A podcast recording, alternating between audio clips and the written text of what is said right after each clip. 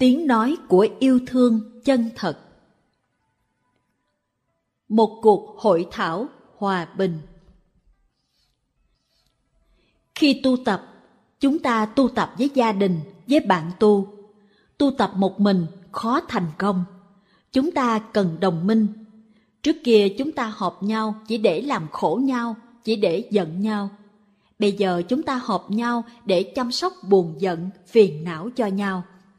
Chúng ta muốn bàn thảo về một kế hoạch sống chung an lạc.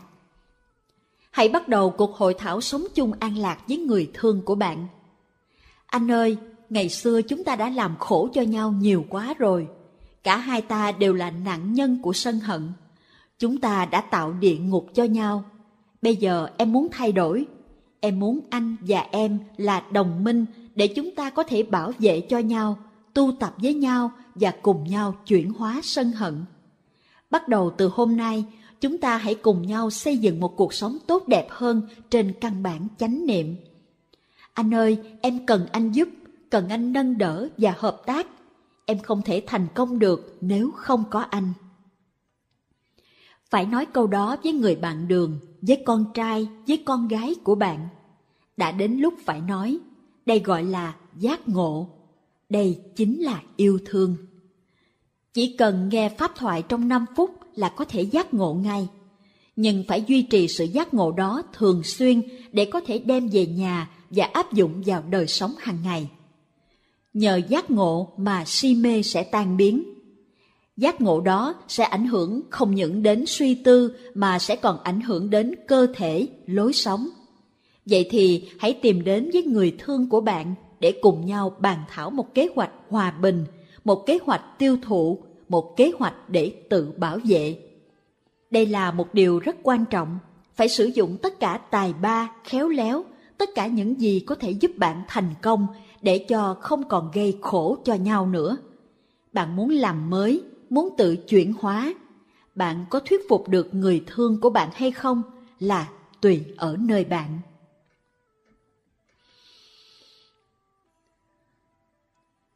Tái lập truyền thông có một thanh niên Hoa Kỳ không nói với cha một câu trong 5 năm. Hai cha con không thể nào nói chuyện được với nhau. Rồi một hôm, chàng thanh niên đó gặp giáo pháp của Bụt và đã chuyển hóa sâu đậm. Anh muốn làm mới, muốn thay đổi cuộc sống. Anh quyết định trở thành một ông thầy tu. Anh đến ở tại làng Mai trong ba tháng để học hỏi và để chứng tỏ rằng mình có khả năng làm một ông thầy tu. Anh thực tập thiền hành, thiền tọa, ăn uống trong chánh niệm, tham gia vào tất cả các sinh hoạt trong tăng thân. Anh không đòi hỏi gì nơi ba anh. Anh bắt đầu với anh trước. Nhờ sống một cuộc sống mới với tăng thân, nhờ anh có thể thiết lập bình an với chính anh mà anh có thể viết thư cho ba anh mỗi tuần. Anh không mong rằng ba anh sẽ trả lời thư, anh viết cho ba anh về cuộc sống tu tập của anh, về những niềm vui nhỏ mỗi ngày trong khi tu tập. Sau 6 tháng, anh tập trung chánh niệm, theo dõi hơi thở, giữ bình tĩnh và gọi điện thoại về nhà. Ba anh trả lời điện thoại. Ba anh biết rằng anh ta đã trở thành một thầy tu và ông ta rất giận. Ông ta hỏi qua điện thoại. Mày còn ở với cái nhóm đó không? Mày còn là một ông thầy tu đó hả? Thế thì tương lai của mày ra sao? Người thanh niên ấy đã trả lời như sau. Thưa ba, điều mà con lưu tâm hơn hết là lập lại liên hệ tốt giữa ba và con. Được như thế thì con sẽ rất hạnh phúc. Đây là điều quan trọng nhất cho con. Con muốn được gần gũi ba, liên hệ chuyện trò với ba. Đây là ưu tư duy nhất của con. Điều đó quan trọng hơn tất cả điều chi khác kể cả tương lai. Ba anh im lặng rất lâu khi nghe anh nói như thế. Trong khi đó, chàng thanh niên, bây giờ là một thầy tu trẻ, tiếp tục thực tập hơi thở chánh niệm. Sau cùng người cha trả lời, Ok, ba cũng đồng ý như vậy, điều đó cũng rất quan trọng cho ba. Rõ ràng là người cha đó đâu chỉ có giận ghét con mình, trong nhiều bức thư, anh đã viết tất cả những gì có thể tưới tẩm những hạt giống tích cực trong ba anh. Kể từ hôm đó, người cha đã gọi điện thoại cho con hàng tuần. Truyền thông giữa hai cha con đã được tái lập và hạnh phúc của hai cha con đã trở thành một sự thật. Hòa bình bắt đầu từ chính bạn. Muốn thay đổi sâu sắc cuộc sống, trước nhất ta phải xét lại cách ăn uống, tiêu thụ. Phải ngừng tiêu thụ những gì có thể đầu độc ta. Khi đó ta mới có được sức mạnh để nuôi lớn những gì tốt đẹp trong ta và không còn là nạn nhân của sân hận, phiền não. Khi cánh cửa của truyền thông đã mở rộng thì không có gì mà không làm được. Vì vậy, bạn phải nỗ lực khai mở và tái lập truyền thông. Phải nói rõ ước muốn và quyết tâm hòa giải của bạn với người kia. Hãy yêu cầu người kia giúp. Hãy nói với người kia rằng sự truyền thông giữa chúng ta là quan trọng bậc nhất cho tôi. Sự liên hệ giữa chúng ta là điều vô cùng quý giá và không có gì quan trọng hơn. Hãy nói cho rõ điều ấy và yêu cầu người kia giúp vào một tay. Phải bắt đầu bàn thảo về một kế hoạch. Không cứ người kia có thể làm được gì, bạn phải làm tất cả những gì mà bạn có thể làm được. Bạn phải đóng góp một trăm phần trăm tất cả những gì mà bạn có thể làm cho bạn là bạn làm cho người kia. Đừng chờ đợi, đừng đặt điều kiện. Nếu anh không cố gắng hòa giải, thì em cũng sẽ không cố gắng làm gì. Như thế thì sẽ không đi tới đâu cả. Hòa bình, hòa giải và hạnh phúc bắt đầu từ chính bạn. Nghĩ rằng nếu người kia không thay đổi hay không khá hơn, thì không cải thiện được những gì là sai lầm. Luôn luôn có cách để tạo ra niềm vui an lạc, hòa điệu và chúng ở trong tầm tay bạn. Cách bạn đi đứng, thở, cười, phản ứng, tất cả đều rất quan trọng. Bạn phải bắt đầu bằng những cái đó. Có nhiều cách để truyền thông và cách hay nhất là tỏ ra rằng bạn không còn hờn giận hay trách móc. Phải chứng tỏ là bạn đã thông cảm và chấp nhận người kia thông điệp truyền thông của bạn không phải chỉ ở lời nói mà ở nơi dáng dấp của bạn, với đôi mắt từ bi, với cử chỉ dịu dàng. Nếu bạn tươi mát, thân mật, thì bạn cũng đã thay đổi được nhiều lắm rồi. Bạn sẽ là một bóng cây mát, một dòng suối ngọt. Người cũng như vật đều muốn đến gần vì bạn tươi mát, vui vẻ. Bắt đầu từ chính bản thân bạn bạn sẽ có thể tái lập truyền thông và những người khác sẽ tự nhiên mà thay đổi. Hiệp ước sống chung an lạc. Hãy nói với người ta thương như thế này. Trong quá khứ, chúng ta đã gây khổ cho nhau quá nhiều, bởi vì cả hai ta đều không biết xử lý cơn giận. Bây giờ chúng ta phải tìm cho ra một kế hoạch để xử lý, chăm sóc cơn giận của chúng ta.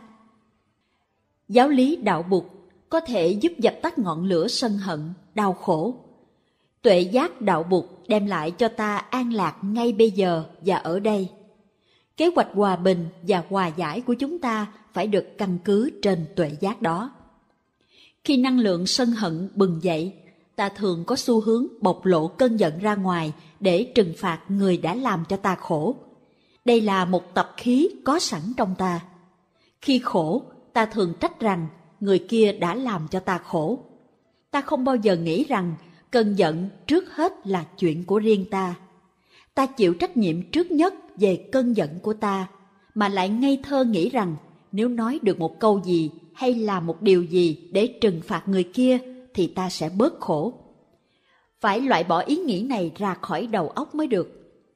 Bởi vì khi giận thì bất cứ hành động nào, lời nói nào cũng chỉ tạo nên đổ vỡ mà thôi.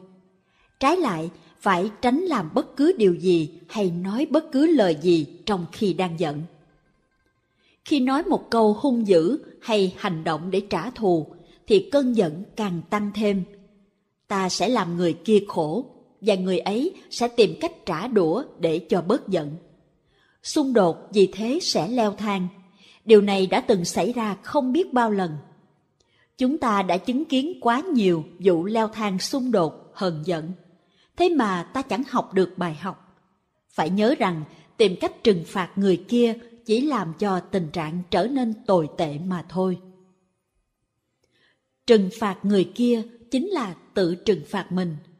Điều này đúng trong tất cả mọi trường hợp. Mỗi khi Hoa Kỳ trừng phạt Iraq, không những Iraq khổ mà Hoa Kỳ cũng khổ. Mỗi khi Iraq trừng phạt Hoa Kỳ, không chỉ Hoa Kỳ khổ mà Iraq cũng khổ theo. Bất cứ xứ nào trên thế giới cũng vậy, giữa Do Thái và Palestine, giữa Muslim và Hindu, giữa chúng ta và bất cứ ai khác cũng vậy, luôn luôn là như vậy. Vậy thì chúng ta phải thức tỉnh, phải ý thức rằng trừng phạt người khác không phải là một sách lược hay. Bạn và người kia, cả hai đều có đủ thông minh. Hãy sử dụng trí thông minh của mình.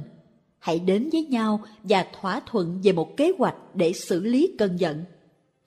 Trừng phạt lẫn nhau là không khôn ngoan. Hãy hứa với nhau rằng khi giận thì không nên nói gì hết hay làm gì hết. Trái lại, chỉ nên trở về với tự thân mà thực tập hơi thở chánh niệm, bước chân chánh niệm. Hãy lợi dụng những lúc cả hai đang vui vẻ, hạnh phúc với nhau mà ký một bản hiệp ước hòa bình. Hiệp ước sống chung an lạc, bản hiệp ước của tình yêu chân thật. Hiệp ước sống chung an lạc phải được viết và ký hoàn toàn trên căn bản yêu thương, không như các hiệp ước chính trị. Những bản hiệp ước chính trị chỉ chú trọng tới quyền lợi quốc gia vị kỷ, chứa đầy nghi kỵ và căm thù. Hiệp ước hòa bình của bạn phải là một bản hiệp ước của thuần túy yêu thương. Ôm ấp cơn giận Bụt không bao giờ khuyên ta đè nén cơn giận.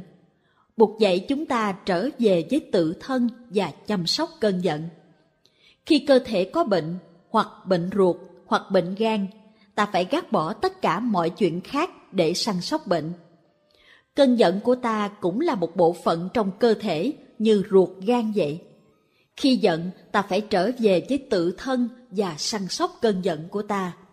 Ta không thể nói, này cơn giận, mày hãy biến mất đi, ta không muốn có mày ở đây. Khi đau bao tử, ta có bao giờ bảo cái bao tử, này bao tử, mày hãy cút đi, ta không muốn có mày ở đây. Ta chăm sóc bao tử của ta. Cũng vậy, ta phải ôm ấp và chăm sóc cơn giận của ta. Ta nhận diện cơn giận, ôm ấp nó và mỉm cười.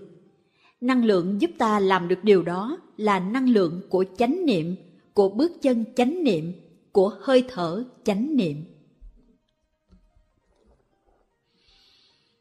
Hạnh phúc không phải là một vấn đề cá nhân. Nhận diện, ôm ấp và mỉm cười với cơn giận không có nghĩa là phải giấu kín cơn giận. Phải cho người kia biết rằng ta đang giận, đang khổ. Đây là một điều rất quan trọng. Khi giận ai thì đừng giả bộ là không giận, đừng giả bộ là không khổ. Nếu người kia là một người rất thân thiết thì ta phải nói rõ cho người ấy biết là ta đang giận, nhưng phải nói một cách bình tĩnh. Trong tình yêu chân thật không có tự ái, bạn không thể giả bộ là bạn không khổ, không giận. Giả bộ, che giấu như thế là vì tự ái. Tôi mà giận à, tại sao tôi lại phải giận? Tôi có việc gì đâu. Sự thật là bạn đang ở trong địa ngục. Cơn giận đang thiêu đốt bạn và bạn phải cho người bạn đường, cho con trai, cho con gái của bạn biết điều đó. Xu hướng của chúng ta là tuyên bố rằng ta đâu cần có ai ta mới hạnh phúc một mình ta cũng chẳng sao. Làm như thế là phản lại lời nguyện ước của buổi ban đầu. Buổi ban đầu thì thề thốt gắn bó. Không có anh chắc em sống không nổi. Anh là nguồn hạnh phúc của em. Nhưng sau đó khi giận thì nói điều trái ngược. Tôi không cần anh đâu, đừng có tới gần đây làm chi, đừng có đụng tới tôi. Rồi bỏ đi vào phòng riêng và đóng cửa lại để chứng tỏ rằng ta không cần tới người kia. Tâm lý thường tình là như vậy. Nhưng đó không phải là tuệ giác khôn ngoan. Hạnh phúc không phải là một vấn đề cá nhân. Nếu một trong hai người không hạnh phúc, thì người kia chắc chắn sẽ không thể hạnh phúc. Một, Người thương ơi, tôi đang giận, tôi đang khổ. Nói lên câu, anh yêu em là tốt, là quan trọng Bày tỏ cảm tình thương yêu, hạnh phúc của mình với người mình thương là một điều tự nhiên thôi. Nhưng bạn cũng phải cho người bạn thương biết khi bạn đang khổ vì người đó, đang giận người đó. Phải nói lên cảm xúc của bạn. Bạn có quyền làm như vậy. Đây là tình yêu chân thật. Người thương ơi, tôi đang giận, tôi đang khổ. Hãy nói câu đó với tất cả chân tình hòa nhã. Có thể là giọng nói của bạn có chứa ẩn một chút buồn, nhưng không sao. Nhưng đừng nói để trách móc hay để trừng phạt. Người thương ơi, tôi đang giận, tôi đang khổ, xin biết cho tôi điều đó. Đây là tiếng nói của tình yêu, bởi vì bạn đã từng long trọng hứa rằng sẽ nâng đỡ nhau trong cuộc sống chung. Giữa cha mẹ và con cái cũng vậy, giữa anh em, bạn bè cũng vậy, phải nói lên cảm xúc buồn giận, khổ đau của mình. Mỗi khi khổ, bạn có bổn phận nói cho người bạn thương biết. Khi hạnh phúc chia sẻ đã đành, nhưng khi đau khổ cũng phải chia sẻ. Ngay cả khi bạn cho rằng người kia đã gây nên nỗi khổ của bạn, bạn cũng phải nói cho người kia biết. Điều kiện duy nhất là phải nói trong bình tĩnh, phải dùng lời ái ngữ. Phải làm việc này càng sớm càng tốt, không nên ôm giữ cái giận trong tâm quá 24 giờ. Nếu không thì sẽ khó mà chịu đựng được và sẽ bị cơn giận đầu độc. Để cho trễ quá là chứng tỏ rằng tình yêu và lòng tin của bạn đối với người kia còn yếu ớt. Vậy thì bạn phải nói lên cho người kia biết là bạn đang khổ, đang giận. Càng sớm càng tốt, 24 giờ là thời hạn chót. Có thể là bạn cảm thấy chưa sẵn sàng vì chưa được bình tĩnh lắm, bạn đang còn giận. Vậy thì bạn hãy thực tập hơi thở chánh niệm hay đi thiền hành ngoài trời, cho đến khi cảm thấy được bình tĩnh rồi sẽ nói. Nhưng nếu sau 24 giờ mà vẫn chưa sẵn sàng, thì bạn có thể viết xuống một bức thư ngắn, một thông điệp hòa bình. Hãy trao bức thư này trước thời hạn 24 giờ. Đây là một điều rất quan trọng. Bạn và người kia đã cam kết sẽ hành xử như vậy khi giận nhau. Nếu không thì bạn đã không giữ đúng những cam kết của thỏa hiệp sống chung an lạc. 2. Tôi sẽ cố gắng hết lòng. Nếu quyết tâm muốn cải thiện tình hình, thì bạn có thể tiến thêm một bước nữa. Bạn viết thêm câu, anh sẽ cố gắng hết lòng. Nghĩa là bạn sẽ tự kiềm chế, không hành động hấp tấp, sẽ thực tập hơi thở chánh niệm, thực tập thiền hành để ôm ấp cơn giận trong chánh niệm. Nghĩa là bạn thực tập theo đúng pháp môn đã dạy. Đừng nói câu anh sẽ cố gắng hết lòng trừ khi bạn đang thực tập như vậy. Khi giận mà bạn biết sẽ phải thực tập như thế nào để bạn có quyền nói câu anh sẽ cố gắng hết lòng. Câu nói đó sẽ làm cho người kia tâm phục và tin tưởng. Tôi sẽ cố gắng hết lòng, có nghĩa là tôi sẽ giữ đúng cam kết mà trở về với tự thân và chăm sóc cơn giận. Khi giận, cơn giận là đứa con của ta và ta phải săn sóc nó. Cũng như khi đau bao tử, ta phải trở về với tự thân mà chăm sóc bao tử. Khi đó, bao tử là đứa con của ta. Bao tử thuộc phần thân, cơn giận thuộc phần tâm. Ta phải chăm sóc cơn giận cũng như chăm sóc bao tử. Ta không thể nói rằng, này sân hận, mày hãy đi đi, mày không phải là của ta. Vậy thì khi ta nói, tôi sẽ cố gắng hết lòng, là vì ta đang ôm ấp và chăm sóc cơn giận của ta. Ta đang thực tập hơi thở chánh niệm và bước chân chánh niệm để giải tỏa năng lượng sân hận và biến nó thành một năng lượng tích cực. Trong khi ôm ấp cơn giận, ta thực tập quán chiếu sâu sắc để thấy rõ bản chất của cơn giận. Bởi vì ta biết rằng có thể ta là nạn nhân của một tri giác sai lầm. Có thể là ta đã hiểu lầm những gì ta nghe hay thấy có thể là ta đã có một nhận thức sai lầm về điều người kia đã nói hay đã làm. Cơn giận phát xuất từ nhận thức sai lầm và vô minh. Khi nói câu tôi sẽ cố gắng hết lòng, ta ý thức rằng trong quá khứ ta đã từng giận vì đã có tri giác sai lầm như vậy. Cho nên bây giờ ta phải rất cẩn thận và nhớ đừng tin chắc rằng ta là nạn nhân của lời nói hay hành động của người kia có thể chính ta đã tự tạo lấy địa ngục. ba Xin giúp tôi. Câu thứ ba tiếp theo hai câu trước một cách tự nhiên. Xin giúp anh, người thương ơi, anh đang cần em giúp. Đó là ngôn ngữ của tình yêu chân thật. Khi giận, bạn thường hay nói ngược lại. Đừng đụng tới tôi, tôi không cần ai cả, để tôi yên một mình, có sao đâu. Nhưng mà đã có lời cam kết săn sóc nhau rồi, vậy thì khi đau khổ, tôi đã biết cách tu tập, ta cũng cần đến sự giúp đỡ của người kia trong sự tu tập. Người thương ơi, anh đang cần em giúp, em giúp anh đi. Nói lên được ba câu trên, tức là có khả năng yêu thương chân thật. Ba câu đó là tiếng nói đích thực của tình yêu chân thật. Người thương ơi, anh đang giận, anh đang khổ. Xin biết cho anh điều đó. Anh đang cố gắng, anh không trách móc ai, kể cả em. Vì chúng ta gần gũi nhau biết chừng nào. Vì chúng ta đã có lời cam kết là sẽ chăm sóc cho nhau. Cho nên anh cần em giúp để thoát ra khỏi tình trạng khổ đau, hờn giận này. Cách bạn hành xử khi giận như thế sẽ đem lại sự vững tâm, lòng tin tưởng và tầm khâm phục trong người kia và cả trong chính bạn.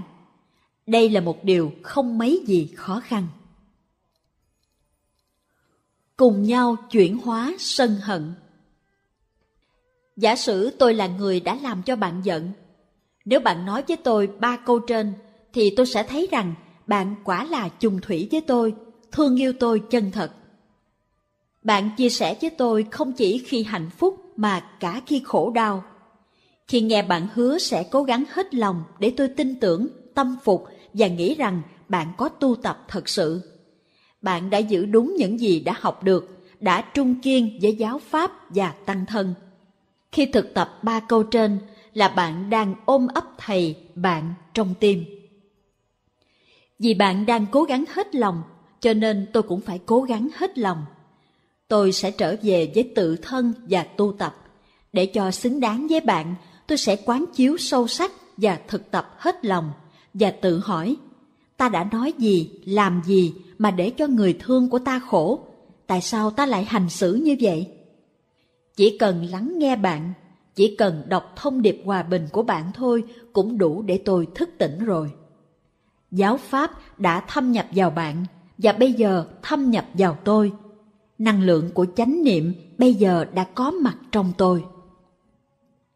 Vậy thì khi người kia nhận được thông điệp của bạn, một thông điệp được trao truyền bằng ái ngữ, người ấy sẽ cảm kích vì tình thương yêu, ngôn từ hòa ái và sự thực tập của bạn.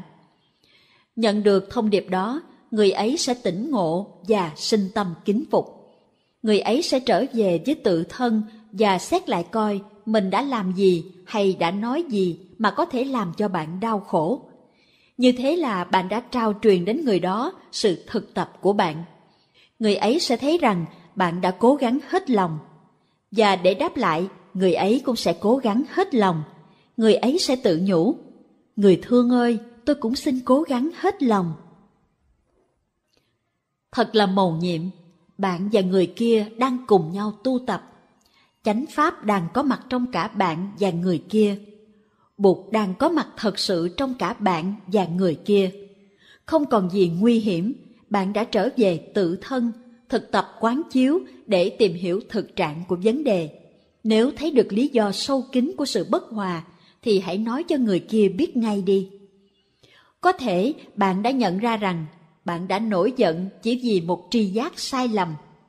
Nếu thấy được như thế, bạn có bổn phận đến cho người kia hay ngay. Bạn sẽ phải cho người kia hay là bạn rất lấy làm tiếc vì đã nổi giận không lý do. Người kia đã chẳng làm gì sai quấy. Phải cho người ấy biết ngay bằng điện thoại, fax hay bằng email bởi vì người ấy đang bận tâm vì nỗi khổ của bạn như thế thì tâm tư người ấy sẽ được nhẹ nhàng ngay. Còn về phần người kia, suy nghiệm lại, người kia khám phá ra rằng chỉ vì một tri giác sai lầm mà đã nói một lời nào đó, làm một việc gì đó làm bạn giận. Người kia rất lấy làm tiếc và cũng phải cho bạn hay ngay. Hôm qua tôi thiếu chánh niệm, tôi đã nói một câu chỉ vì có một tri giác sai lầm. Tôi không cố ý nói như vậy, nhưng chỉ vì thiếu khéo léo mà thôi. Tôi xin lỗi và sẽ cố gắng trong lần sau sẽ chánh niệm hơn. Khi bạn nghe người kia nói như vậy, sẽ không còn đau khổ nữa và sẽ kính phục người kia nhiều hơn. Bạn và người kia bây giờ là bạn đạo. Niềm tương kính giữa người kia và bạn sẽ tăng trưởng. Lòng kính phục đó chính là nền tảng của tình yêu chân thật.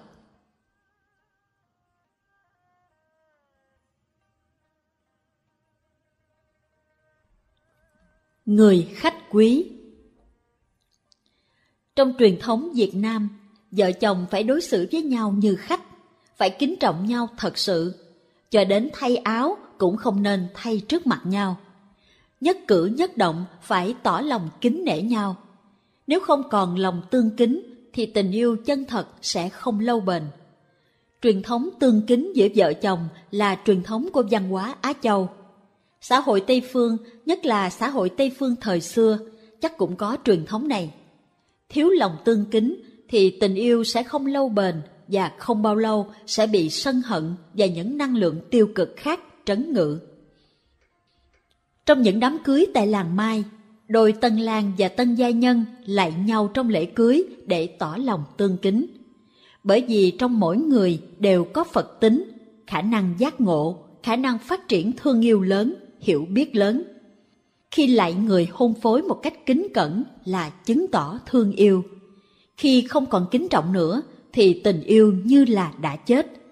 Vì vậy mà chúng ta phải cẩn trọng nuôi dưỡng lòng tương kính. Sử dụng ba câu nói của tình yêu chân thật, quán chiếu sâu sắc để thấy rõ trách nhiệm của mình khi có xung đột là cách cụ thể nhất để chứng tỏ lòng kính trọng và nuôi dưỡng tình thương yêu. Xin đừng xem nhẹ ba câu nói của tình yêu chân thật đó. Hòn sỏi trong túi áo Mỗi một chữ của ba mệnh đề trên đều chứa đựng tình yêu chân thật. Với tình yêu, chúng ta có thể giải quyết được tất cả. Bạn có thể viết ba câu ấy vào một mảnh giấy cỡ credit card và bỏ vào ví. Hãy cất giữ mảnh giấy đó như một bảo vật có năng lực cứu độ, bởi vì nó sẽ nhắc nhở bạn lời cam kết ân tình của ngày xưa. Bạn có thể cất vào túi một hòn sỏi, một hòn sỏi đẹp nhất đã được góp nhặt đâu đó trước giường. Mỗi khi cho tay vào túi chạm nhẹ vào hòn sỏi, bạn theo dõi hơi thở chánh niệm và sẽ cảm thấy bình an. Khi cơn giận đến với bạn, thì hòn sỏi sẽ là chánh pháp. Hòn sỏi sẽ nhắc nhở bạn ba câu trên. Chỉ cần cầm lấy hòn sỏi mà thở trong chánh niệm và mỉm cười. Phép thực tập này xem ra có vẻ hơi trẻ con, nhưng giúp ích rất nhiều. Khi ở trường, khi làm việc hay khi đi mua sắm, bạn không có gì để nhắc nhở bạn trở về với tự thân.